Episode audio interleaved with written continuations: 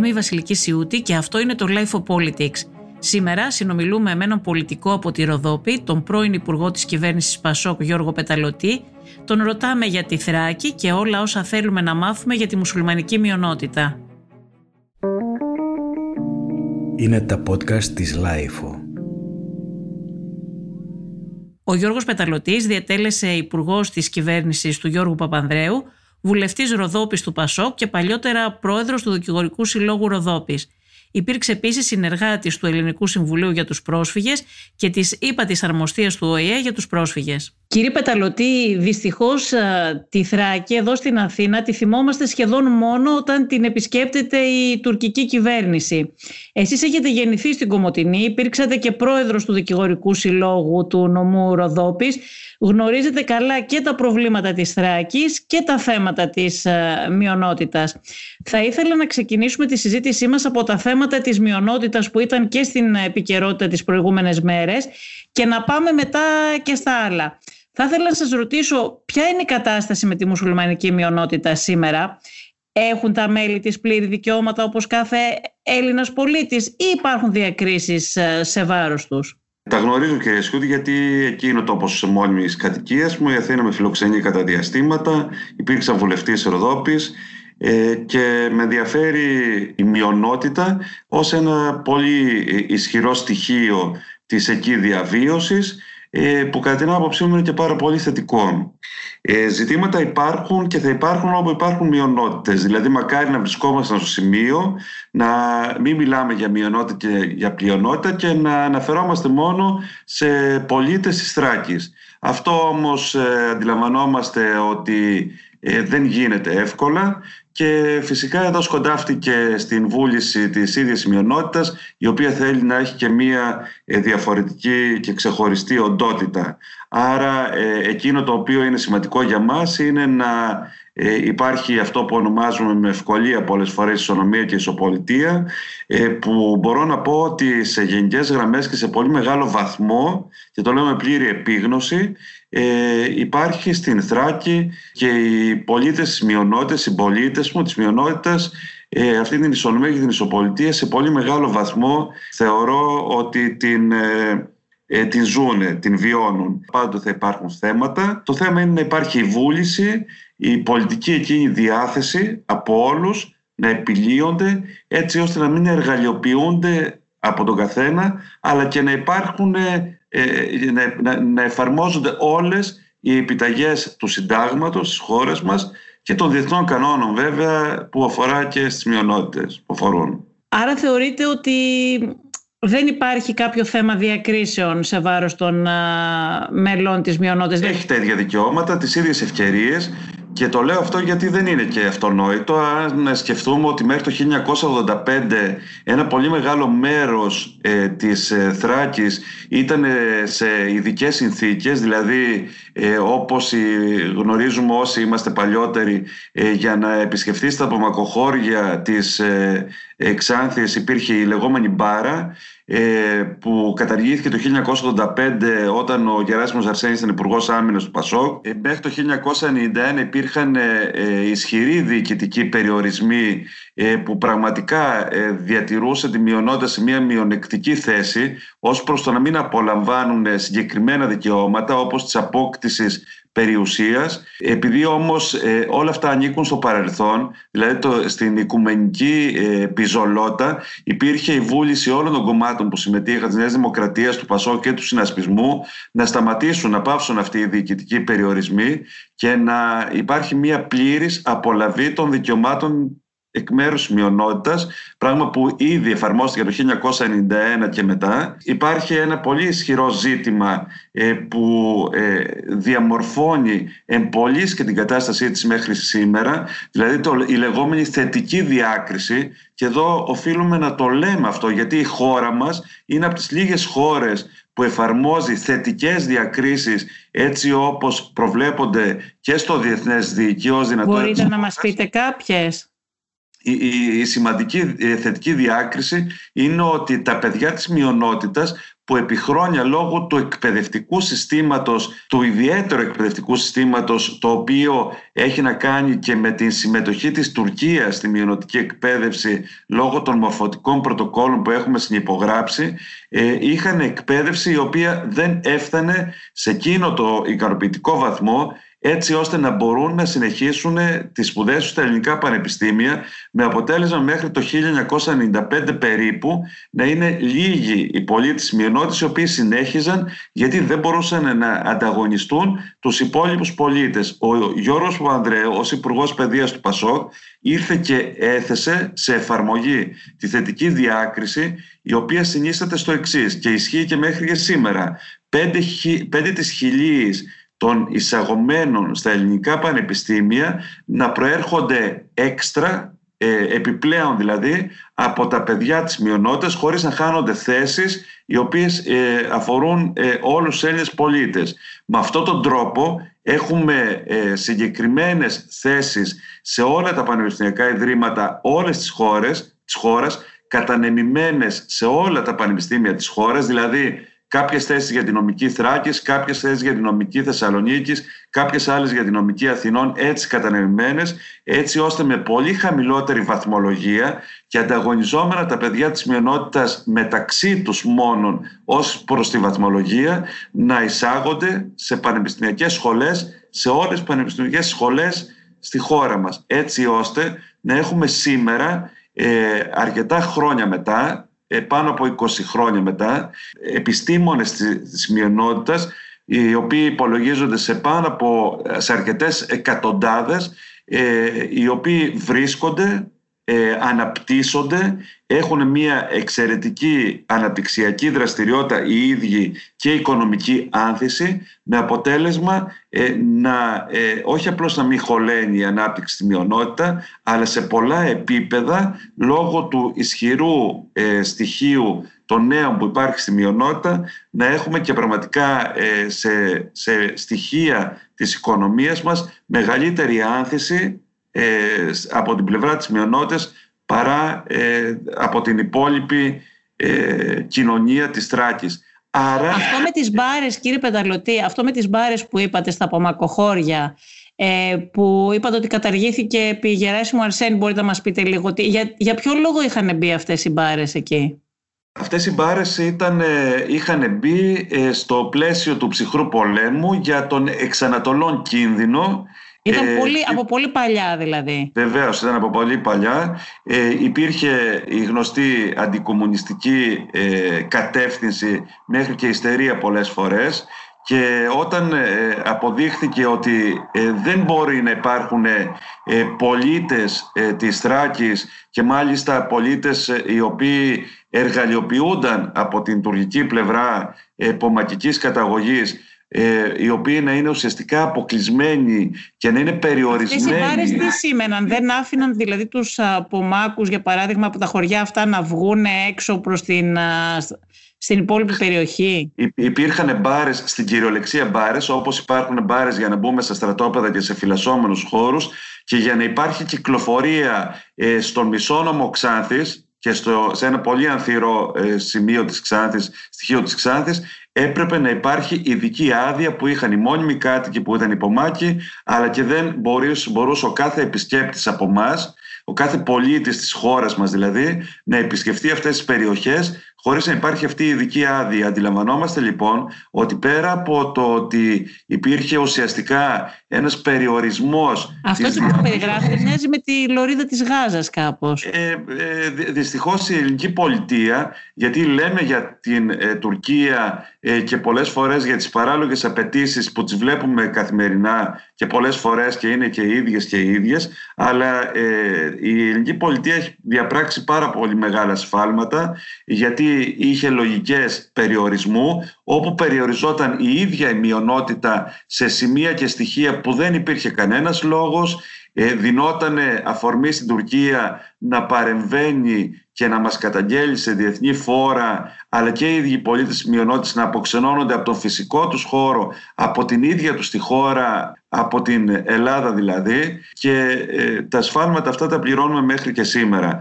Αυτά ευτυχώς είναι αδιανόητα για τους νέους ανθρώπους. Εμείς όμως που αναπτυσσόμασταν και ζούσαμε σε εκείνη την περίοδο αντιλαμβανόμαστε πάρα πολύ καλά τι συνέβαινε και φυσικά και οι μνήμες αυτών των ανθρώπων που ζουν εκεί είναι ακόμη ενεργές και πολλές φορές ε, ρυθμίζουν και το παρόν και το μέλλον. Οπότε, συμπερασματικά, από όλα αυτά, όταν μιλάμε για δικαιώματα της μειονότητας, πρέπει πρώτον να αντιλαμβανόμαστε τι υπήρχε μέχρι σε ένα σημείο. Αυτά που περιγράψατε πριν με τις μπάρες και όλα αυτά, από τη δεκαετία του 80 και μετά δεν υπάρχουν, έτσι; Από το 1985 με Υπουργό Άμυνας τον Γεράσιμο Αρσένη και ε, με απόφαση φυσικά της κυβέρνησης του Πασόκ Ανδρέου Απανδρέου έχουν καταργηθεί αυτές οι μπάρες και έχει καταργηθεί κάθε περιορισμός ε, μετακίνησης και διαβίωσης στα πάρα πολύ όμορφα εκείνα ε, χωριά της ε, Θράκης που είναι τα απομακοχώρια όπου είναι ε, χωριά που έχουν πολύ μεγάλη οικονομική άνθηση, έχουν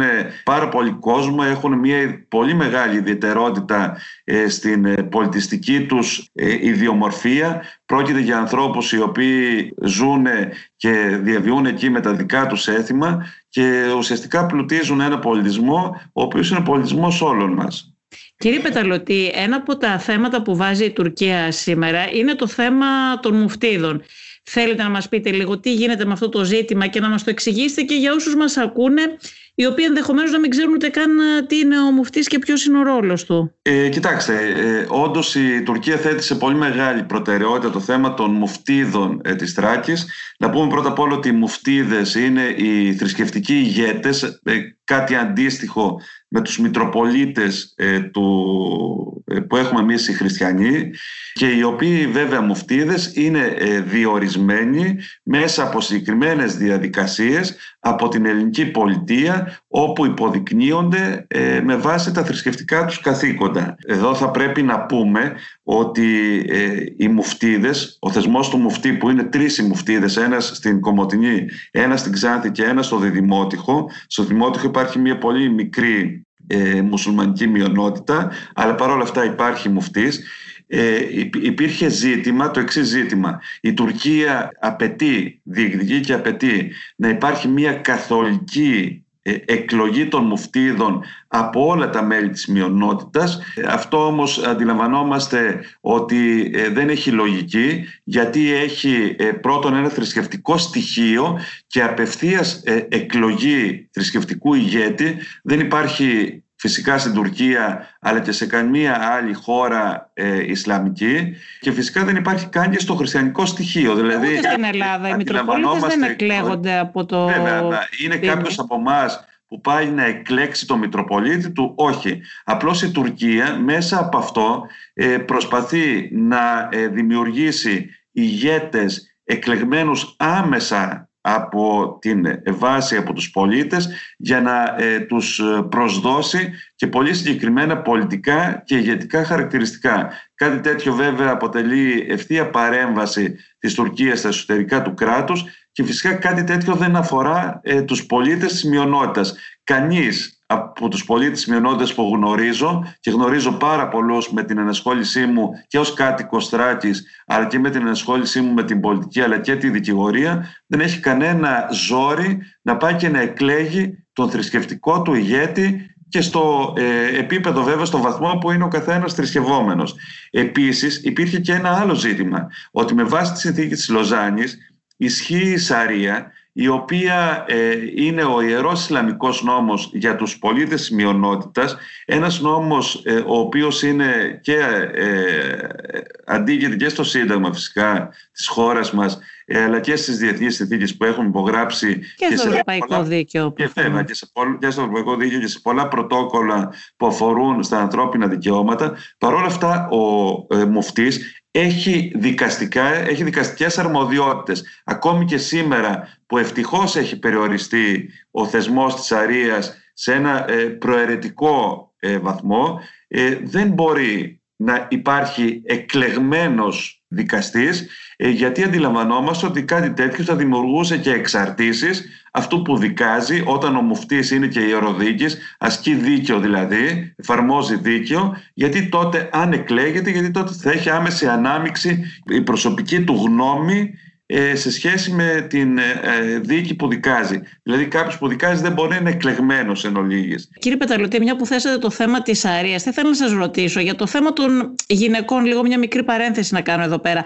Πώς προστατεύονται οι γυναίκες και τα δικαιώματά τους α, όταν εφαρμόζεται σαρία και δεν ξέρω πόσο προαιρετικό είναι αν σε κάποιες κοινωνίες εξαναγκάζονται οι γυναίκες να δεχθούν την Σαρία. Δηλαδή, θέλω να σας ρωτήσω κιόλας γιατί δεν το γνωρίζω. Μπορεί ένας μουσουλμάνος να χωρίσει με βάση τη Σαρία και να μην πάει ας πούμε στα, στη δικαιοσύνη ε, μπορεί να χωρίσει τη γυναίκα του και να της πει σε χωρίζω με βάση τη Σαρία και δεν σου δίνω τη διατροφή ούτε τίποτα. Κοιτάξτε, αυτό γινόταν κατά κόρον εδώ και πάρα πολλά χρόνια και έχω ε, εκφράσει την αντίθεσή μου πάρα πολλές φορές. Γιατί, Γιατί ε, ερχόταν ο μουφτής ο οποίος λειτουργούσε ως ιεροδίκης χωρίς να γνωρίζει νομικά με βάση την ε, θρησκευτική του εκπαίδευση εφάρμοζε τον Ιερό Ισλαμικό νόμο όπου και εκεί βέβαια ε, δεν υπάρχει καθόλου διαφάνεια και διάβγεια γιατί πηγαίναν οι πολίτες οι οποίοι δεν γνωρίζουν Ιερό Ισλαμικό νόμο.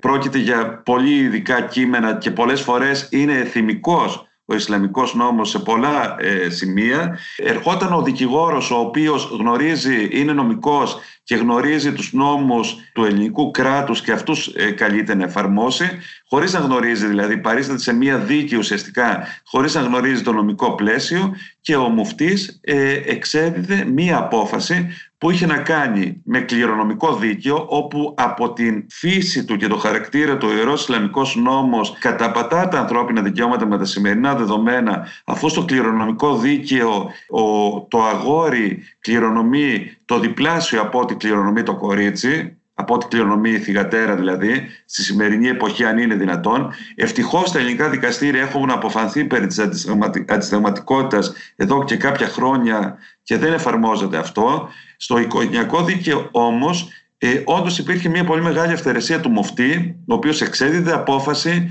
Ε, η γυναίκα ήταν ουσιαστικά απροστάτευτη με ένα ασαφέστατο νομικό πλαίσιο και κυρίως δεν υπήρχε και τρόπος να εφεσιβληθεί αυτή η απόφαση. Δηλαδή ήταν η μοναδική απόφαση που αφορούσε ένομες σχέσεις Ελλήνων πολιτών χωρίς να υπάρχει δεύτερος βαθμός δικαιοδοσίας. Το μόνο, για το μόνο το οποίο ελεγχόταν ε, αυτή η απόφαση η, μουφτι, η μουφτιακή που καθόριζε το διαζύγιο, τα περιουσιακά στοιχεία, τη διανομή των περιουσιακών στοιχείων, ε, την διατροφή και την επικοινωνία των τέκνων, δηλαδή σημαντικότατα στον πυρήνα του πολιτισμού, του νομικού μας πολιτισμού και νομικού μας συστήματος στοιχεία τα οποία καθοριζόταν από μια έολη πραγματικά κρίση ερχόταν απλώς στο δικαστήριο με μια επικύρωση που δεν είχε δικαίωμα να μπει στην ουσία αλλά απλώς ε, εξέδει μια απόφαση με την οποία έλεγε ότι διαγιγνώσκω ότι ο μουφτής ε, κατά ε, την εφαρμογή της αρμοδιότητάς του εξέδωσε αυτή την απόφαση. Δηλαδή είχαμε και έχουμε και στο σημείο ακόμη ε, που προαιρετικά ρυθμίζεται ε, αυτή η διαδικασία ε, μια πραγματικά καταστρατήγηση τεράστια ανθρωπίνων δικαιωμάτων. Η Τουρκία πίεζε ακόμη και για την μη κατάργηση της Αρίας όταν ίδια, στην ίδια την Τουρκία δεν ισχύει η Σαρία. Αντιλαμβανόμαστε λοιπόν πόσο εργαλειοποιείται η μειονότητα, πόσες παθογένειες υφίστανται οι πολίτες μειονότητας από την ανάμειξη της Τουρκίας αλλά και από την ατολμία της ίδιας τους της χώρας. Και φυσικά ε, όταν ε, αυτοί οι άνθρωποι είναι μέλη μιας μειονότητας κυρίως θρησκευτικής όπου υπάρχουν δηλαδή διαχωρισμοί, αντιλαμβανόμαστε ε, και πόσα διέξοδα στην προσωπική τους, στη καθημερινή τους ζωή ε, δημιουργούνται όταν υπάρχουν διακρίσεις. Ευτυχώς... Κύριε Πεταλωτή, θα ήθελα να ρωτήσω, οι γυναίκες δεν αντιδρούν, υπάρχουν μουσουλμάνες φεμινίστριες ας πούμε; Ναι, υπάρχουν. Υπάρχει η ισχυρή πλειοψηφία ε, η οποία είναι σιωπηλή ε, γιατί, για διάφορους λόγους Υπάρχουν φυσικά ε, γυναίκες οι οποίες είναι εξαιρετικές, οι οποίες είναι επιστήμονες, οι οποίες είναι δικηγόροι, οι οποίες συμμετέ... είναι δημοτικοί σύμβουλοι, περιφερειακές ε, σύμβουλοι. Στο δικηγορικό ε, σύλλογο της Ροδόπης υπάρχουν πλέον δικηγόροι μουσουλμάνοι αντιλαμβάνομαι έτσι από τη μειονότητα. Υπάρχουν δεκάδες μουσουλμάνοι δικηγόροι. Πόσοι είναι περίπου; δεν γνωρίζω αυτή τη στιγμή.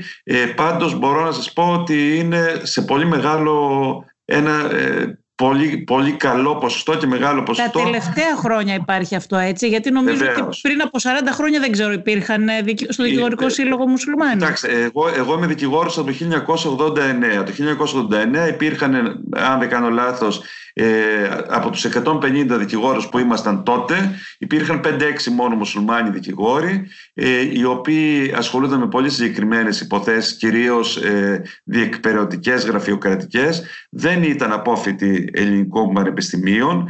Ε, αυτή τη, από, το, από τότε όμως που εφαρμόζεται η θετική διάκριση του 5 της χιλής με τον νόμο Παπανδρέου έχουμε μια πολύ μεγάλη παραγωγή Ελλήνων ε, ναι, Ελλήνων ναι, ε, μουσουλμάνων δικηγόρων οι οποίοι είναι και πολύ μαχητικοί πλαισιώνουν ε, την κοινωνία της μειονότητας αντιλαμβάνουν τα δικαιώματά τους ε, ως προς την διεκδίκηση όμως τέτοιων δικαιωμάτων. Ε, έχουμε ακόμη καταστάσεις οι οποίες δεν είναι εύκολο να ξεπεραστούν.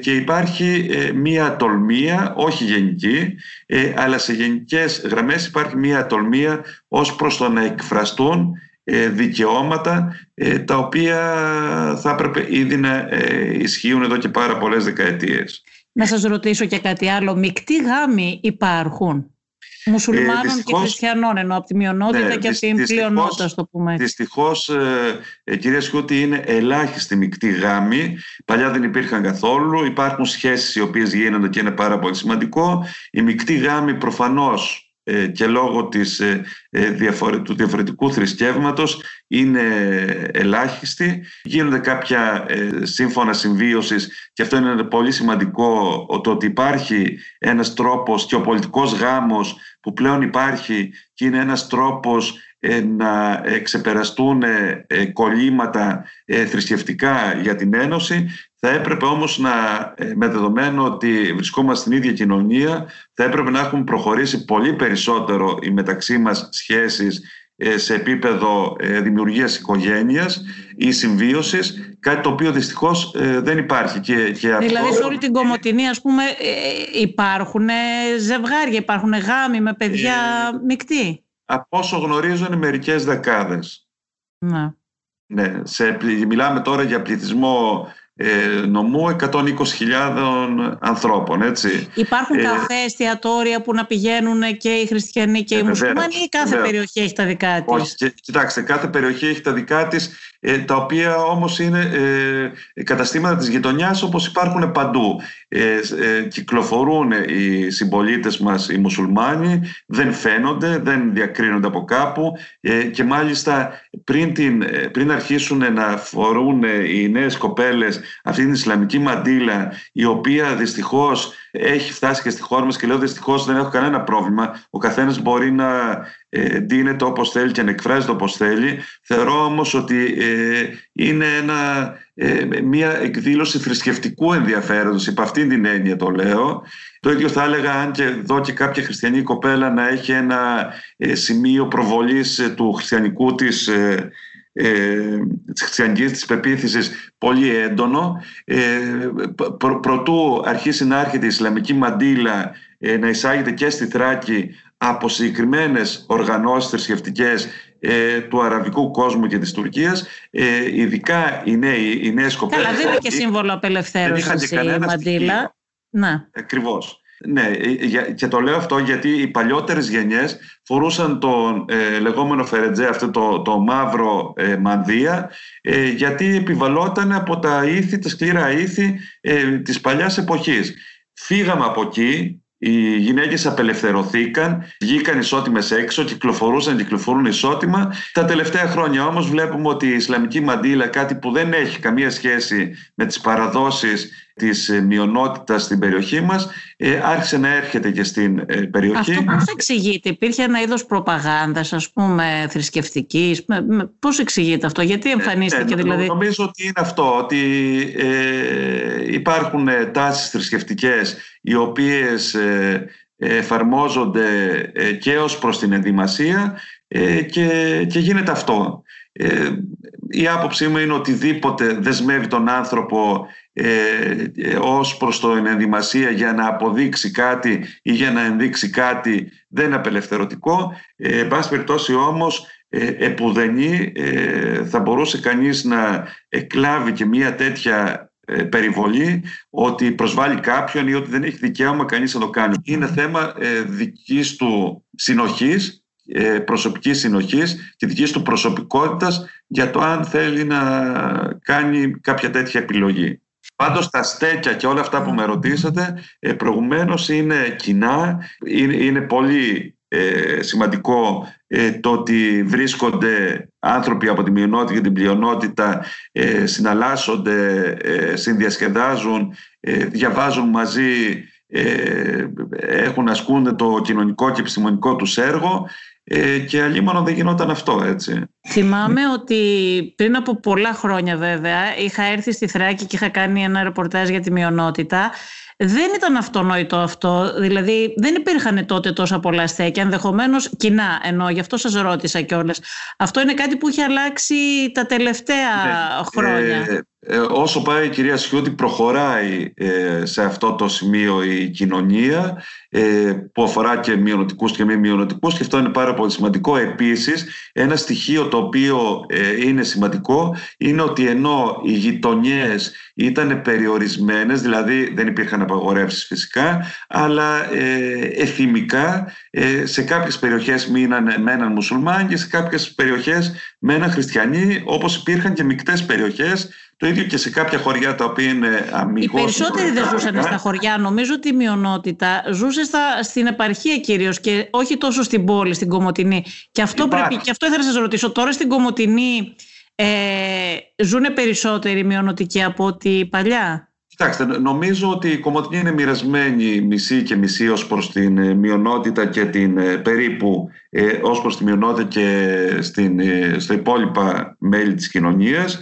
Ε, ζου, ζούσαν πάντα πολλοί στην Κομωτινή και ζουν πολλοί ε, και, και από τη στιγμή που έχουν απελευθερωθεί και όλες, δεν υπάρχουν πλέον αυτοί οι διοικητικοί περιορισμοί ε, και υπάρχει μια κοινωνική απελευθέρωση είναι σημαντικό ότι εκείνες οι παλιές γειτονιές οι οποίες υπήρχαν και είναι πάρα πολύ γραφικές μες στην Κομωτινή με τα πολύ έτσι, σοκάκια και τα λοιπά ε, δεν έχουν όμως τις ανέσεις ε, αυτά τα σπίτια έχουν αρχίσει και εξελίσσονται υπάρχουν πλέον γίνονται οικοδομές μεγάλες από ανθρώπους μειονότητας Θέλω να πω ότι ενώ παλιά υπήρχε αυτή η λογική του να υπάρχει, να, να μένουν ε, οι μειονοτικοί σε περίκλειστο ε, σε περίκλειστο έτσι ώστε να μην υπάρχει οπτική επαφή με τις γυναίκες ειδικά τώρα σε πολύ μεγάλο βαθμό έχει καταργηθεί αυτό και είναι σίγουρα πολύ ελπιδοφόρο. Υπάρχουν και πολυκατοικίες στην Κομωτινή τώρα που σε, υπάρχουν διαμερίσματα πούμε, σε μια πολυκατοικία που να ναι. μένουν χριστιανοί βεβαίως, και σε άλλα μουσουλμάνοι. Βεβαίως, βεβαίως. Ε, αυτό λόγεται. Υπάρχουν μεικτές ε, πολυκατοικίες ε, για κατοικίες, μεικτές πολυκατοικίες για γραφεία. Το, η δική μου, εκεί που έχω το γραφείο μου, είμαστε περίπου ε, μισοί χριστιανοί και μισοί μουσουλμάνοι. Ε, είναι Τώρα τα, τα ρωτάω όλα αυτά, γιατί για παράδειγμα στα τέλη της δεκαετίας του 90 αυτό δεν υπήρχε, έτσι; Δεν υπήρχε. Ειδικά στις, ε, ως προς την κατοικία ε, υπήρχαν ε, αμυγός χριστιανικές ε, περιοχές και αμυγός μουσουλμανικές περιοχές. Και υπήρχε, επαναλαμβάνω, ένας, ε, ε, μία, ένας δισταγμός το να μείνουν μουσουλμάνοι σε ε, πολυκατοικίες ε, γιατί έτσι ε, χανόταν ο περιορισμός που υπήρχε. Δεν υπάρχουν όμως αυτά και είναι πολύ σημαντικά αυτά που συμβαίνουν πλέον. Ναι βέβαια είναι αρκετά σημαντική εξέλιξη. Ναι. λίγο, λίγο αργή αλλά ναι, αργεί περισσότερο από ό,τι θα έπρεπε αυτή η εξέλιξη, αλλά ε, ε, υπήρχαν και υπάρχουν παθογένειες ε, όσο ε, αυτές οι παθογένειες εξαλείφονται και όσο με γοργούς ρυθμούς εξαλείφονται, τόσο η κοινωνία συνολικά και οι κοινωνίες μας κερδίζουν. Γι' αυτό, ε, κύριε Σκότη, είναι πάρα πολύ σημαντικό οτιδήποτε έρχεται να εργαλειοποιήσει αυτές τις παθογένειες και κυρίως η Τουρκία το κάνει αυτό ή κάποιες νοοτροπίες ακόμη και ε, ίσως ε, από την πλευρά των χριστιανών.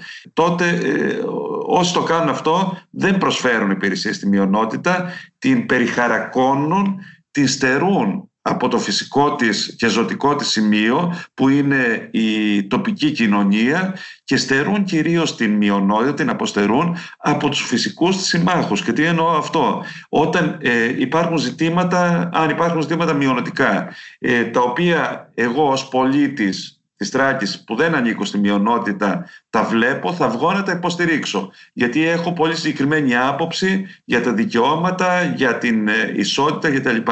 Εάν αυτό το πρόβλημα έρχεται και το εργαλειοποιεί κάποιος άλλος απ' έξω, όπως είναι η Τουρκία στην προκειμένη περίπτωση, ε, και δημιουργεί ένα τείχος υποτιθέμενης προστασίας και εγγύησης, όχι απλώς δεν επιλύεται το πρόβλημα, ε, όταν γίνεται ε, ένα αντικείμενο ελληνοτουρκικής διαπραγμάτευσης ενώ είναι αντικείμενο ε, εσωτερικής ε, κοινωνικής ε, τάξης ε, ίσα ίσα αυτό το πρόβλημα μεγενθύνεται και περισσότερο αλλά και όσοι από την υπόλοιπη κοινωνία θέλουν να βγουν και να στηρίξουν τέτοια είδους ζητήματα γίνονται πολύ πιο φιδωλοί γιατί δεν θέλουν να ταυτίζονται φυσικά με την τουρκική πλευρά η οποία έρχεται και μιλάει για ανθρώπινα δικαιώματα ε, στη χώρα μας όταν γνωρίζουμε πάρα πολύ καλά ότι τα ανθρώπινα δικαιώματα στην Τουρκία δεν ε, ευδοκιμούν και σε τόσο ε, βαθμό σημαντικό έτσι ώστε να ζητούν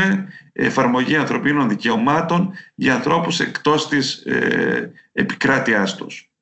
Καλά, συγγνώμη, στην Τουρκία αυτή τη στιγμή είναι πάνω από 63, δεν ξέρω, μπορεί και 70 ήταν κάποια στιγμή, δημοσιογράφοι στη φυλακή. Υπάρχουν ε, ε, καλλιτέχνες, διανοούμενοι κτλ. Αυτό δεν νομίζω ότι υπάρχει τέτοια απειλή στη Θράκη και κάποιος δεν έχει το δικαίωμα να μιλά ελεύθερα με φόβο να μην βρεθεί στην ε, φυλακή. Όχι. Όχι, ή δεν σαφώς, και δεν υπάρχει τέτοιος φόβος. Ίσα ίσα μπορώ, ε, ε, ε, να πω δύο, ένα στοιχείο πρώτον. Θέλω ότι... λογικά θα πρέπει να νιώθουν πιο ελεύθεροι σε σχέση με αυτό. Δεν ξέρω πόσο καταπίεση υπάρχει από άλλους παράγοντες βέβαια. Ε, ένα στοιχείο το οποίο θέτω και το, θέτω και το θέτουμε όλοι είναι ότι πρώτα απ' όλα τα ανθρώπινα δικαιώματα ε, δεν, ε, δεν μπαίνουν στη ζυγαριά της αμοιβαιότητας. Δηλαδή το ότι γνωρίζουμε πάρα πολύ καλά ότι υπήρχε μια μειονότητα ανθυρότατη ε, ελληνική Ρωμαϊκή η οποία ε, με τους γνωστούς περιορισμούς και τις ε, γνωστές απαράδεκτες ενέργειες δεν υπάρχει. Παρ' όλα αυτά... Ναι, εμείς... Ήταν 120.000 περίπου και αυτοί, έτσι. Και, έχουν και τώρα έχουν μείνει... άνθρωποι. Είναι, πάντως πάρα, είναι λίγες εκατοντάδες πια. Έχουν στερηθεί των δικαιωμάτων περιουσιακών. Εάν κάποιος δεν είναι Τούρκος υπήκο, δεν μπορεί να κληρονομήσει και δεν μπορεί να διεκδικήσει τα, την περιουσία του. Ε, τα βακούφια, τα ελληνικά βακούφια, τα ρωμαϊκά βακούφια που ήταν καθαρά περιουσιακά στοιχεία των ρωμαϊκών κοινοτήτων έχουν δεσμευτεί σε ένα πολύ μεγάλο βαθμό και ουσιαστικά έχουν ε, απαλωτριωθεί χωρίς να υπάρχει αποζημίωση και άρχισαν κάποια μετά από πολλές προσφυγές και στα ευρωπαϊκά όργανα αλλά και στη διεθνή φόρα η Τουρκία να τα δίνει με πολύ μεγάλη ε, φιδό, κάποια ελάχιστα σε σχέση με αυτά τα οποία έχουν καταληφθεί από το ελληνικό κράτος και τα υπερπροβάλλει. Αλλά εμείς επουδενή μπορούμε να πούμε ότι επειδή δεν υπάρχει μειονότητα πλέον εκεί, δεν θα σεβόμαστε τα δικαιώματα των. Ναι, ότι αφού η Τουρκία εκδίωξε τη μειονότητα την ελληνική, ότι θα έπρεπε να κάνουμε και εμείς το ίδιο ναι, εδώ. Αυτό ναι, δεν είναι σωστό αυτό. Αυτό όμως δεν στέκει ούτε σε επίπεδο διεθνούς δικαίου, ούτε είναι αντίληψη το, το ελληνικού κράτου, ούτε είναι αντίληψη των Ελλήνων πολιτών αυτή. Και φυσικά, ούτε δημοκρατική αντίληψη βεβαίως, ούτε τίποτα. Ναι, και, και έρχομαι σε αυτό που είπατε προηγουμένως για τον τύπο. Ξέρετε, υπήρχαν περιπτώσει. Παρ' όλα αυτά όμως, συγγνώμη, ενώ πολύ σωστά λέτε ότι δεν είναι θέμα συμψηφισμού και είναι πάρα πολύ σωστό αυτό φυσικά, Παρ' όλα αυτά, οι Έλληνες πολιτικοί θα μπορούσαν όμως, όταν βάζει ο Ερντογάν ζητήματα μη υπαρκτά με τη μειονότητα, να το πούνε αυτό, κάτι που δεν το λένε προς τα έξω. Ναι, κοιτάξτε, ότι μπορεί, μπορεί το ποιο σέβεται τη μειονότητα φαίνεται από το ότι η ελληνική μειονότητα στην ε, Κωνσταντινούπολη, στην Ήμβρο και στην Τένεδο δεν υπάρχει πια, ενώ η μειονότητα η μουσουλμανική στην Θράκη ευημερεί. Τίθεται και από τους Έλληνες πολιτικούς, νομίζω ότι πρέπει να τίθεται και πιο, ε, όπως λέτε, πιο ισχυρά ε, και πιο φωναχτά, γιατί ε, είναι μια πραγματικότητα η οποία είναι τραγική πραγματικότητα. Και είναι ε, τραγική και για τους ανθρώπους που φύγαν και χάσαν τις ε, ε, πατρογονικές τους αιστείες και τις περιουσίες, αλλά είναι δυστυχώς και μια αποψήλωση της ίδιας της τουρκικής κοινωνίας, η οποία έχασε πολύ σημαντικά αναπτυξιακά και κοινωνικά στηρίγματα ε, που, ήταν, ε, που αποτελούσαν οι Ρωμαίοι, ε, ως προς, οι Ρωμιοί ως προς την κοινότητά τους, οι Έλληνες δηλαδή, με αποτέλεσμα σήμερα να βλέπουμε μια Κωνσταντινούπολη που δεν την αναγνωρίζουν ότι οι ίδιοι Κωνσταντινοπολίτες, οι οποίοι είναι και Τούρκοι στην καταγωγή και είναι κανονικά Τούρκοι. Και έτσι είναι όταν μια περιοχή, ε, ένας τόπος χάνει τον πλούτο του, που πλούτος είναι οι άνθρωποι του με τους πολιτισμούς, με τη διαφορετικότητα της θρησκείας, με τα διαφορετικά ήθη, με τις διαφορετικές αντιλήψεις, τότε πλέον έρχεται και υποκαθίσταται αυτή η πολυμορφία με άλλου είδους μορφές που είναι ξένες προς την ίδια την κοινωνία. Γι' αυτό φτάσαμε οι Κωνσταντινοπολίτες να μην αναγνωρίζουν την ε, πόλη τους και την ε, κοινωνία τους ε, και αυτό καθ' άλλο καλό είναι και για αυτούς.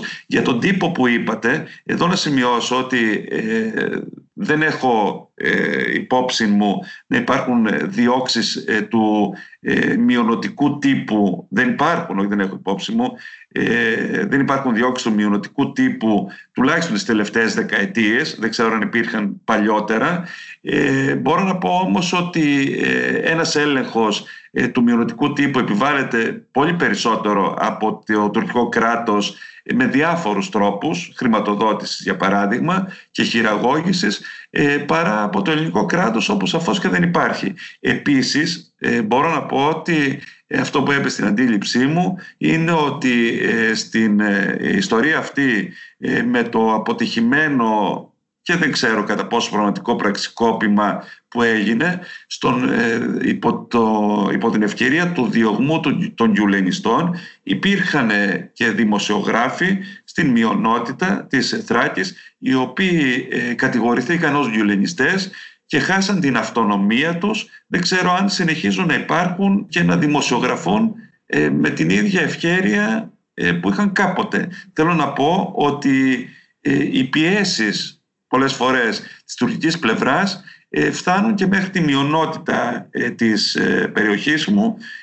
και αυτό δεν εξυπηρετεί κάθε άλλο το αντίθετο τους πολίτες της μειονότητας. Μια και το θίξατε όμως το θέμα των γκιουλενιστών, ξέρουμε ότι οι γκιουλενιστές ήταν σύμμαχοι με τον Ερντογάν πριν συγκρουστούν και στην ε, Θράκη, ειδικά στην ε, μουσουλμανική μειονότητα, υπήρχαν πάρα πολλοί γκουλενιστές, υπήρχε δίκτυο γκουλενιστών εκεί, υπήρχαν τα περίφημα φροντιστήρια που ήταν κάτι σαν σχολεία περίπου, έτσι, πώς να τα ναι, πούμε τώρα για να καταλάβει. θρησκευτικά φροντιστήρια.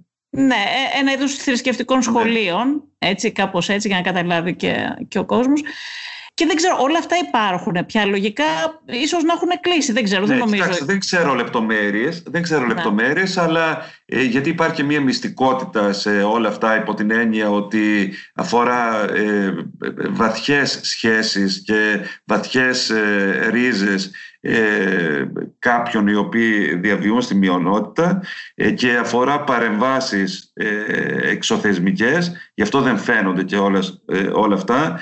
Ε, εκείνο το οποίο μπορώ να σας πω είναι ότι επειδή το θίξατε αυτό, ένα μεγάλο ζήτημα είναι η μειονοτική εκπαίδευση όπου στο σημείο όπου πρέπει να υπάρχει σύμπραξη Ελλάδας και Τουρκίας γιατί προβλέπεται και από τη συνθήκη της Λοζάνης αλλά και από τα μορφωτικά πρωτόκολλα υπάρχει, ε, υπάρχουν πάντοτε ε, τριβές και πάντοτε υπάρχουν ζητήματα. Και είναι πραγματικά άσχημο ε, όλες αυτές τις τριβές να έρχονται και να τις υφίστανται ε, παιδιά ε, που, αφορούν, που ανήκουν στη μειονότητα, παιδάκια 5, 6, 10, 15 χρόνων ε, στην ε, ηλικία που θα έπρεπε να αναπτύσσονται εκπαιδευτικά χωρίς καμία επιφύλαξη και χωρίς η, η εκπαίδευσή τους να γίνεται εργαλείο από καμία πλευρά. Στα μειονοτικά σχολεία, κύριε Πεταλωτή, η διδακτική ύλη, η ύλη που διδάσκεται, από ποιον καθορίζεται; Ε, καθορίζεται από τα, με βάση τα, τα μορφωτικά πρωτόκολλα που έχει υπογράψει η Ελλάδα και η Τουρκία ε, και υπάρχουν πολύ συγκεκριμένες ε, συμφωνίες. Ε, κάποια μαθήματα στα μειονοτικά σχολεία γίνονται στην ελληνική γλώσσα, κάποια μαθήματα στην τουρκική γλώσσα, αλλά ε, ξέρετε ενδεικτικό της παθογένειας που υπάρχει στη μειονοτική εκπαίδευση είναι ότι ε, επί πάρα πολλά χρόνια κάναμε κουβέντα ε, ότι έπρεπε να υπάρξουν, να ιδρυθούν ε, δημόσια νηπιαγωγεία. Ε, γιατί δυστυχώς τα παιδιά της μειονότητας δεν πήγαιναν μέχρι πριν λίγα χρόνια και δεν ξέρω αν πηγαίνουν ακόμη στην νηπιαγωγεία όταν υπάρχει παιδαγωγική απόδειξη, δηλαδή αποδείξεις με παιδαγωγικά κριτήρια ότι η φίτηση στην, το νηπιαγωγείο είναι πολύ σημαντική για την εκπαιδευτική ανάπτυξη του παιδιού. Γι' αυτό ακριβώς και... Ε, και γιατί δεν πήγαιναν τα παιδιά της μειονότητας, δεν πήγαιναν στο νηπιαγωγείο. Γιατί δεν προβλεπόταν από αυτά τα ε, πρωτόκολλα μειονοτικά, τα οποία υπογράφηκαν 70 χρόνια πριν, να υπάρχουν ε, ε, νηπιαγωγεία σε αυτά τα σχολεία, κάτι που όμως είναι πάρα πολύ παλιό, είναι κάτι που είναι ε, τελείως ξεπερασμένο και όσες φορές κάναμε πραγματικά τεράστιες προσπάθειες να υπάρξει μία λύση και να υπάρξουν αυτά ε, με την ε, συνένεση και της ίδιας μειονότητας να υπάρχουν δημόσια νηπιαγωγεία για να μην στερούνται αυτής της εκπαίδευσης τα παιδιά της μειονότητας ε, βρισκόμασταν και βρισκόμαστε πολλές φορές ακόμη απέναντι σε αδιέξοδα για το ποιος θα είναι νηπιαγωγός μέσα σε αυτή την τάξη, για το να υπάρχει δεύτερος νηπιαγωγός, για το ποια είναι η μητρική γλώσσα, ενώ η Τουρκία θέλει η μητρική γλώσσα να είναι η τουρκική, δεν μπορούμε να παρά να αντιληφθούμε ότι στα πομακικά χωριά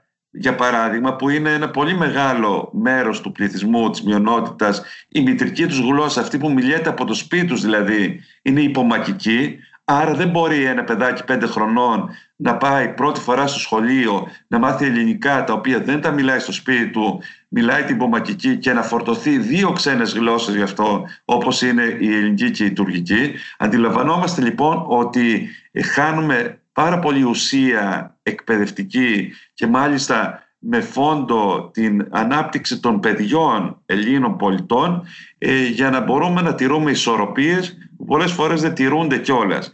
Θέλει άλλα μυαλά, θέλει άλλη πραγματικά αντίληψη και από την πλευρά της Τουρκίας κυρίως και από την πλευρά της χώρας μας και ε, νομίζω ότι αυτές οι συζητήσεις που θα έπρεπε να γίνονται μεταξύ Ελλάδος και Τουρκίας θα έπρεπε να είναι συζητήσεις που αφορούν τέτοιου είδους ζητήματα, που αφορούν την εκπαίδευση, που αφορούν πρώτα απ' όλα τα παιδιά της μειονότητας, ε, γιατί αυτό είναι και το μέλλον της τοπικής κοινωνίας εκεί πέρα. Κύριε Πεταλωτή, δηλαδή μένουν τα παιδάκια χωρίς νηπιαγωγείο επειδή δεν μπορεί να βρεθεί λύση στο σε ποια γλώσσα θα γίνονται τα μαθήματα; Ακριβώς. Ε, ακόμη και ως βουλευτής που ήμουν, δηλαδή το 7 με 9 ήμουν βουλευτής και μετά μέχρι το 12 ήμουν υπουργός, συμμετείχα σε πολλές συζητήσεις που γινόταν μεταξύ των κομμάτων και σε πολιτικό επίπεδο για το πώς επιτέλους θα πρέπει να γίνουν αυτά τα νηπιαγωγεία. Και εδώ κύριε Σιούτη είναι η παθογένεια του ελληνικού πολιτικού συστήματος, τα ελληνικά κόμματα δηλαδή, στα οποία και δεν βγάζω και το δικό μου κόμμα απ' έξω, ε, τα οποία ε, επειδή ακριβώς ε, υπάρχει ζήτημα ψήφων και ξέρετε οι ψήφοι στη μειονότητα είναι σημαντικές, υπό ποια έννοια, υπό την έννοια ότι επειδή είναι μειονότητα και κάθε μειονότητα ψηφίζει πιο συγκεντρωτικά, ε, και είναι λογικό να ψηφίζει πιο συγκεντρωτικά, πόσο μάλλον αν επηρεάζεται και από άλλους παράγοντες εξωγενείς, είναι σημαντική για τα κόμματα, νομίζουν τα κόμματα μάλλον, ότι ε, δεν πρέπει να ε, αντιμετωπίζουν την πραγματικότητα με ρεαλισμό, αλλά μπορούν και πρέπει να κάνουν τα χατήρια κάποιων άλλων. συγκεκριμένα, και δεν υπάρχει λόγος να μην το πω, η Νέα Δημοκρατία έχει κάνει την επιλογή στην μειονότητα να έχει πιο σκληρές θέσεις υπό την έννοια να εκλέγει χριστιανούς ψηφοφόρους. Το ΔΕ Πασόκ πολλές φορές ε, πάλι για λόγους ψηφοθυρικούς πέρα από λόγους ουσίας γιατί είναι πιο προοδευτικό κόμμα πάντα ήταν πιο κοντά στα ανθρώπινα δικαιώματα, αυτό είναι το λογικό. Το μη λογικό ήταν ότι για λόγους ψηφοθυρικούς έκανε τα χατήρια σε ε, πολιτευτές της μειονότητας με αποτέλεσμα να έχουμε ζητήματα τα οποία ε, δεν επιλυόταν επί χρόνια και όλο αυτό δημιουργούσε και δημιουργεί ακόμη παθογένειες. Κύριε Πεταλωτή, ε, είναι γνωστό ότι στην Θράκη παίζει πολύ σημαντικό ρόλο ε, στη μειονότητα το τουρκικό προξενείο. Θέλετε να μας πείτε λίγο ποιος ακριβώς είναι αυτός ο, ο ρόλος που παίζει εκεί; Είναι ξεκάθαρο και δεν χωρά καμία αμφιβολία ότι σύμφωνα με, τις, ε, με τη συνθήκη της Λοζάνης υπάρχει θρησκευτική μουσουλμανική μειονότητα στην ε, χώρα μας και αντίστοιχα ελληνική μειονότητα στην ε, Τουρκία. Αυτή είναι η συνθήκη της Λοζάνης, δεν τη γράψαμε εμείς, δεν την ανακαλύψαμε εμείς ε, με βάση αυτή τη συνθήκη η οποία δεν αλλάζει. Τότε δεν είχε διαφωνήσει η Τουρκία όταν την υπέγραφε ε, τη συνθήκη της Λοζάνης, το είχε δεχτεί με την συνένεσή της. Και, δεν μπορεί να έγινε από παράβλεψη αυτό, έτσι, γιατί ε, λο, ε, αυτός ο λόγος περί μουσουλμανικής μειονότητας από τη μια πλευρά και περί ε, ελληνικής ε, μειονότητας από την άλλη πλευρά ε, σίγουρα ικανοποιούσε και την ελληνική και την τουρκική πλευρά. Δεν μπορούμε σήμερα να γινόμαστε αναθεωρητές, γιατί αν γίνουμε αναθεωρητές αναθεωρούμε κυριαρχία να αναθεωρούμε σύνορα, αναθεωρούμε ε, ε, συνειδήσεις. Ε, αυτό δεν μπορεί να το παίξει ούτε η Ελλάδα, ούτε η Τουρκία, ούτε καμία χώρα πλέον, εκτός αν είναι χώρα ε, παρανομίας. Έτσι. Εμείς σαν χώρα δεν το δεχόμαστε. Από εκεί και πέρα όμως υπάρχουν και άλλες συνθήκες και εμείς το δεχόμαστε και είναι πολύ σημαντικό αυτό να το αντιληφθούμε ότι ο καθένας μπορεί να αυτοπροσδιορίζεται κατά την κρίση του. Δηλαδή, εγώ μπορώ να λέω ότι είμαι Έλληνας, να λέω επίσης ότι είμαι Τούρκος. Εάν αισθάνομαι Έλληνας, να λέω ότι είμαι Έλληνας. Εάν αισθάνομαι Τούρκος, να λέω ότι είμαι Τούρκος. Χωρίς αυτό να ε, απαραίτητος να συμπίπτει και το αν είμαι μέλος της ε, μειονότητας της ε, μουσουλμανικής, πάει να πει ότι είμαι και Τούρκος.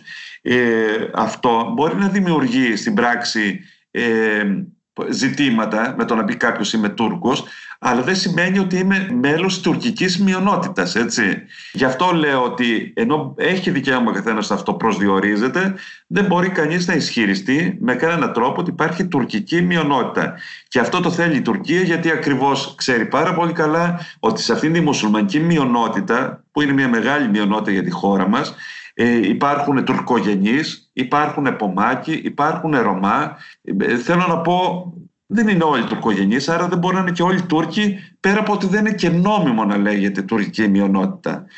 Είναι ζητήματα τα οποία τα βάζει κατά προτεραιότητα η Τουρκία και τα βάζει γιατί ακριβώς έχει τους δικούς της στόχους που δεν έχουν σχέση όμως με την ευημερία της, ε, ε, των ανθρώπων της μειονότητας, κυρία Σκούτη. Και το λέω αυτό γιατί, ε, και το λέω ευθαρσώς γιατί έχω και το θάρρος να λέω ότι και η ελληνική πολιτεία θα πρέπει να ξαναδεί το ζήτημα ζητήματα τα οποία ε, πρέπει να τίθενται και πρέπει να τα αντιμετωπίζει και η Τουρκία ε, επιτέλους να σταματήσει να χρησιμοποιεί αυτή τα, τα ζητήματα υπαρκτά και ανύπαρκτα της μειονότητας για να πει ότι έχω προκεχωρημένους βραχίονες του τουρκικού κράτους σε γειτονικές χώρες. Κύριε Πεταλωτή, σας ρώτησα πριν, αλλά πήγαμε μετά σε άλλο θέμα. Ε, θέλω να το ξαναθέσω για το θέμα του του προξενείου, του τουρκικού προξενείου στη Θράκη.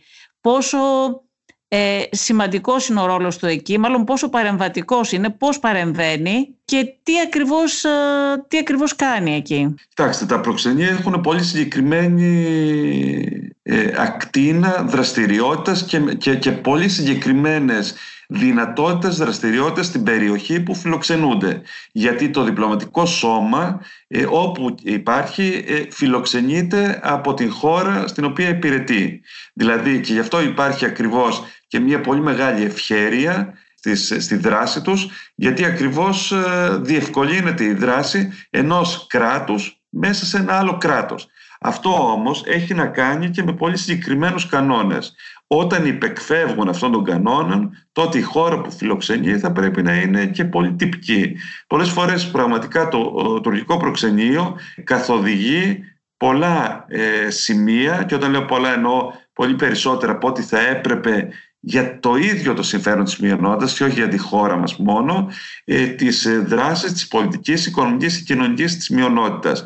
Ε, από εκεί και πέρα, κυρία Σιώτη, με δεδομένο ότι το προξενείο εκπροσωπεί την Τουρκία, μια χώρα όπου ε, σε πολλά σημεία ε, παρουσιάζει, όχι τώρα, εδώ και πάρα πολλές δεκαετίες, στοιχεία αυταρχισμού, ε, στοιχεία κλειστότητας, στοιχεία φανατισμού, στοιχεία μη ανοχής στη διαφορετικότητα, άρα και οι διπλωματικές της αποστολές όχι απλώς διαπνέονται από τα ίδια στοιχεία, αλλά έχουν και αντίστοιχους ρόλους. Εκεί λοιπόν αυτός ο αναμενόμενος ρόλος που υπερβαίνει τα νόμιμα και τα εσκαμμένα, ακόμη και τα κατέθυμον εσκαμμένα στην διπλωματική σκηνή, ε, οφείλει ε, το ελληνικό κράτος να τον περιορίζει στο σημείο που θα πρέπει να είναι περιορισμένος. Άρα μπορεί να λέμε για το τουρκικό προξενείο, ε, νομίζω όμως ο ρόλος και το εύρος του ρόλου του τουρκικού προξενείου που πραγματικά έχει ε, παρεμβατικό ρόλο δυσανάλογο με την αποστολή του ε, οφείλεται καθαρά στο πόσο επιτρέπει η ελληνική πολιτεία να αναπτύσσει τέτοιο ρόλο. Ε, και... Πάντως, συζητώντας, συζητώντας με μουσουλμάνους της μειονότητας παλαιότερα ε, μου είχαν μεταφέρει ότι είναι και αρκετοί από, την, από τη μειονότητα που αισθάνονται κατά πίεση από το τουρκικό προξενείο. Ε, και οι πολιτικοί αισθάνονται υποχρεωμένοι να έχουν σχέση μαζί τους και παίζει ένα ρόλο αστυνόμευσης, ας το πω έτσι. Ε, ναι, και αν, ναι, αν κάποιος σε πάση περιπτώσει δεν τα έχει καλά με το προξενείο μπορεί να έχει και πρόβλημα στην, στην μειονότητα. Είναι έτσι κύριε Σιούδη και είναι έτσι γιατί επαναλαμβάνω ότι η Τουρκία έχει πολλά στοιχεία αυταρχισμού. Ε, την ε, μειονότητα της Θράκης αντί να την ε, αξιοποιεί ως μια γέφυρα φιλίας γιατί πολλές φορές τα λέμε αυτά και εμείς τα λέμε αλλά είναι εύκολα λόγια είναι προς απόδειξη και συνεχή και διαρκή απόδειξη ε, για όλα αυτά. Αντί να την έχει λοιπόν ως γέφυρα, την έχει ως ε, εργαλείο. Είναι επόμενο λοιπόν να ε, παρεμβαίνει, είναι επόμενο να διευρύνει το ρόλο του εκεί που δεν πρέπει και είναι επόμενο η, η, μεγάλη μερίδα του μειονοτικού πληθυσμού που αποτελείται από ανθρώπους ακέραιους, από ανθρώπους νοικοκύρες, από ανθρώπους εργαζόμενους, από ανθρώπους που θέλουν να κοιτάξουν μόνο το ψωμί τους και την ανάπτυξη τη δική τους και της οικογένειας τους και την ευημερία τους και μόνο ή από επιστήμονες οι οποίοι έχουν ε, ανοιχτό μυαλό και ανοιχτή αντίληψη ε, είναι επόμενο ότι ε, ένας κρατικός μηχανισμός ε, ε, ε, αυστηρής επιτήρησης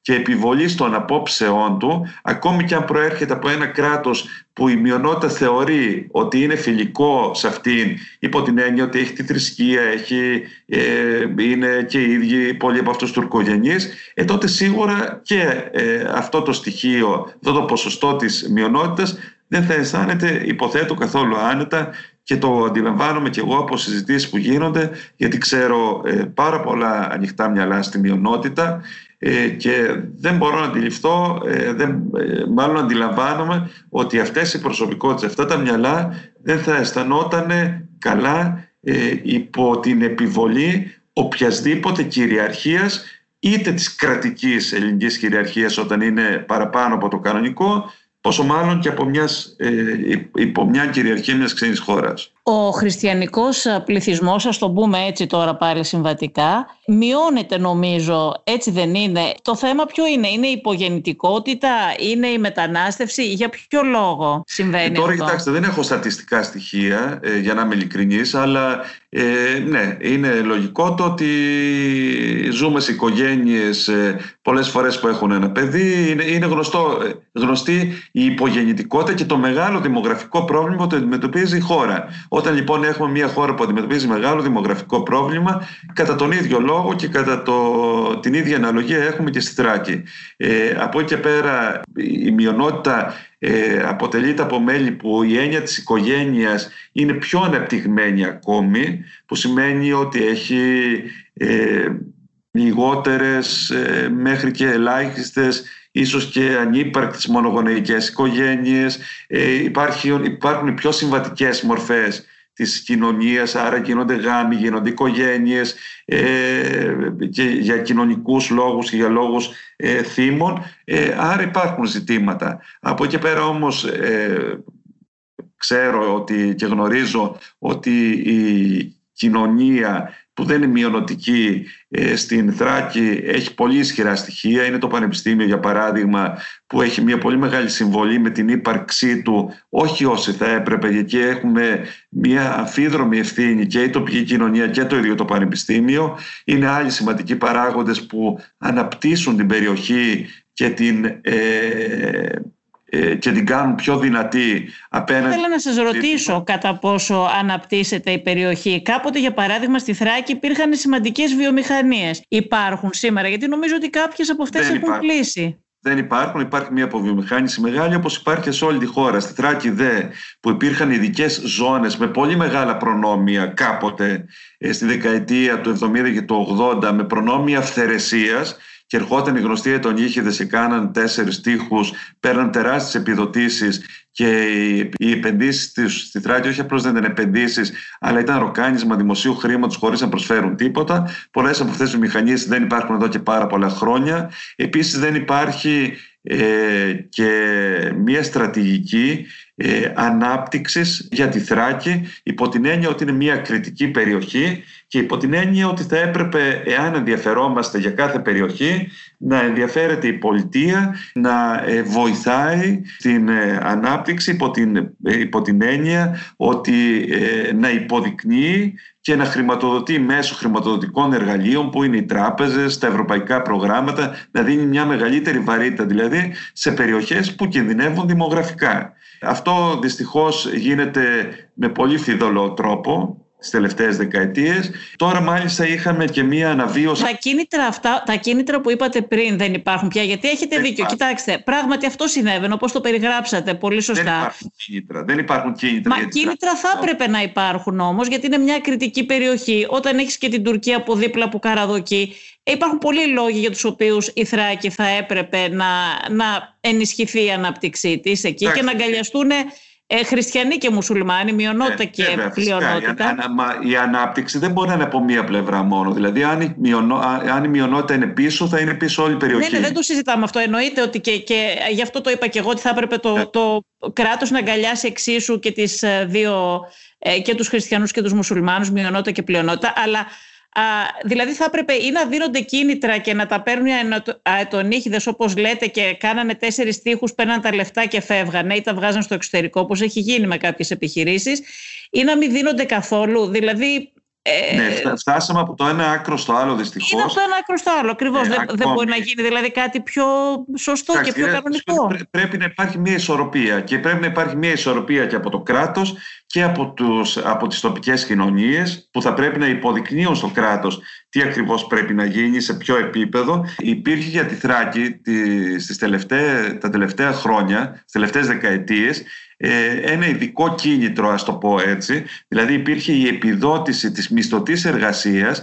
σε, κατά 12%. Δηλαδή υπήρχε ένα κίνητρο στους εργοδότες ε, οι οποίοι ασκούσαν μεταποιητική όμως επιχείρηση γιατί υπήρχε μια συγκεκριμένη κατεύθυνση της ανάπτυξης της οικονομίας να ε, επιδοτούνται, να παίρνουν πίσω από το κράτος το 12% του εργασιακού τους κόστους. Δηλαδή να βοηθούνται ουσιαστικά να προσλαμβάνουν προσωπικό και το 12% αυτών των χρημάτων από τις προσλήψεις θα τις έδινε το κράτος. Αυτό ξέρετε έφτασε ε, να στρεβλωθεί τόσο ε, με αποτέλεσμα ε, να παίρνουν διάφορα επαγγέλματα που δεν ασκούσαν μεταποιητική επιχείρηση, 12% και επειδή ακριβώς εδώ υπήρχε και κοινοτικό χρήμα, έφτασε η Ευρωπαϊκή Ένωση να μας πει ότι όχι απλώς δεν θα ξαναδώσετε, αλλά αν ξαναδώσετε θα σας, θα σας ζητήσω και πίσω ε, αναδρομικά. Και αυτό γιατί υπήρχε μία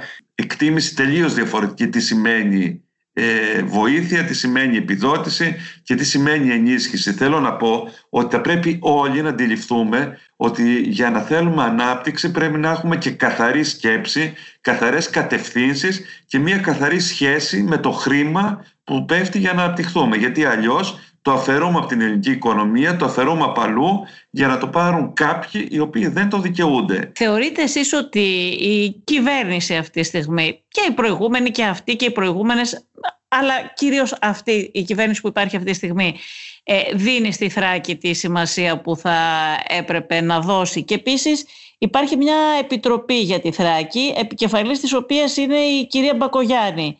Έχει κάνει κάποιο έργο αυτή η επιτροπή. Βέβαια, εγώ δεν καταλαβαίνω και γιατί αυτά τα βαρύγδουπα επιτροπή, ειδικά για τη Θράκη, που συνήθως δεν παράγουν και τίποτα, Κάνει ναι. κάτι αυτή η Επιτροπή; Όχι, δεν κάνει και ούτε πρόκειτο να κάνει δυστυχώς. Ε, εγώ ήμουν από την αρχή όταν άκουσα για αυτήν την περίφημη Επιτροπή για τη Θράκη, η οποία έχει ξαναγίνει. Και μάλιστα στην πρώτη της ε, μορφή ήταν πραγματικά ε, μπορούσε να.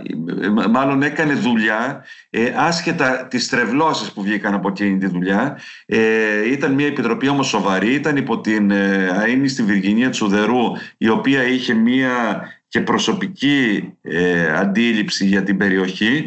Ε, παρόλα αυτά ε, δημιουργήθηκε ως ξαναζεσταμένο φαγητό ε, όπου έρχονται ε, στην Επιτροπή αυτή βουλευτές από όλα τα κόμματα, συμμετέχουν μάλλον όχι έρχονται, στην Επιτροπή αυτή βουλευτές από όλα τα κόμματα εκόντες άκοντες, κατά την άποψη μου βαριεστημένα χωρίς να έχουν να πούν τίποτα. Η κυρία Μπακογιάννη η οποία έχει σχέση με τη μειονότητα της Θράκης υπό, ε, υπό την έννοια ότι επί κυβέρνησης Μητσοτάκη ε, ήρθαν αυτές οι, αυτοί οι περιορισμοί παρόλο που ήταν απόφαση της κουμενικής κυβέρνησης αλλά κλείθηκε να την εφαρμόσει η κυβέρνηση Μητσοτάκη. Θεωρήθηκε λοιπόν ότι και έχει ένα ενδιαφέρον η Ντόρα Μπαγκογιάννη η για την περιοχή όμως αυτό από μόνο του ε, ε, κυμαίνεται από το, στο να μην λέει τίποτα μέχρι το να είναι μια πολύ καλή, ένα πολύ καλό άλοθη για να μην ασχοληθεί κανείς με τη Θράκη. Και εν πάση περιπτώσει δεν μπορώ να αντιληφθώ αν μια κυβέρνηση θέλει να ασχοληθεί με τη Θράκη προς τι απαιτείται η συνένεση και η συμμετοχή των υπόλοιπων κομμάτων όπου είναι αντιληπτό ότι επειδή πρόκειται για ένα λεπτό ζήτημα δεν έχω κανένα ε, κόμμα υπόψη μου ή κανένα βουλευτή που θα έλεγε όχι σε μία πρόταση και σε μία απόφαση αναπτυξιακή για τη Θράκη που θα έκανε η κυβέρνηση. Υπήρχε μία προεκλογική δέσμευση της τοπικής νέας δημοκρατίας στην περιοχή των τοπικών βουλευτών ε, όπου βλέπαν πανάκι ως πανάκι αυτή την επιτροπή. Ε, εγώ εύχομαι να λειτουργήσει αυτή η επιτροπή και να συμβάλλει. Μέχρι στιγμής εδώ και δύο χρόνια που έχει συσταθεί κοντεύουν δύο χρόνια από την ε, σύστασή της το έργο της είναι από μηδαμινό μέχρι και προβληματικό γιατί ακριβώς ακόμη και μία επίσκεψη της κυρίας Μπακογιάννη έγινε με όρους κομματικούς Δηλαδή τις ετοιμάσανε ένα πρόγραμμα κομματικών συναντήσεων ενώ ήρθε ως πρόεδρος επιτροπής δεν, δεν επισκέφθηκε καν το δήμαρχο Κομωτινής για παράδειγμα. Ε, η πρόεδρος χειροπιαστό έργο, χειροπιαστό έργο έχει να, να επιδείξει, υπάρχει κάτι; Ε, όχι απλώς έργο, αλλά ούτε και καμία άποψη και ιδέα άκουσα ότι έχει αυτή η επιτροπή. Ε, παρόλο που ε, κλείθηκε εγώ ατύπως ε, από κάποιον συμμετέχοντα από το κόμμα μου, γιατί το κόμμα μου στο οποίο συμμετέχω, το κίνημα αλλαγής, δεν με ενόχλησε ποτέ να με ρωτήσει για την άποψή μου για τη Θράκη και ούτε καν για αυτή την επιτροπή. Ε, αλλά, εν πάση περιπτώσει, ε, έστειλε τις απόψεις μου σε ένα μέλος της επιτροπής.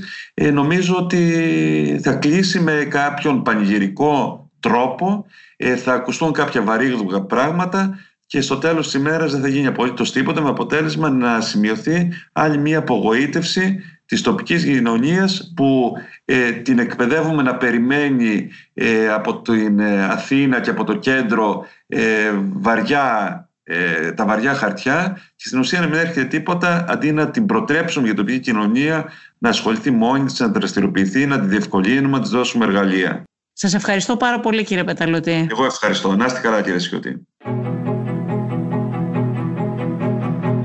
Ακούσατε το Life of Politics με τη Βασιλική Σιούτη. Σήμερα συνομιλήσαμε με τον πρώην Υπουργό της Κυβέρνησης Πασόκ Γιώργο Πεταλωτή. Αν θέλετε να ακούτε τη σειρά podcast Life of Politics της Life μπορείτε να μας ακολουθήσετε στο Spotify, στα Apple Podcast και στα Google Podcast. Είναι τα podcast της Life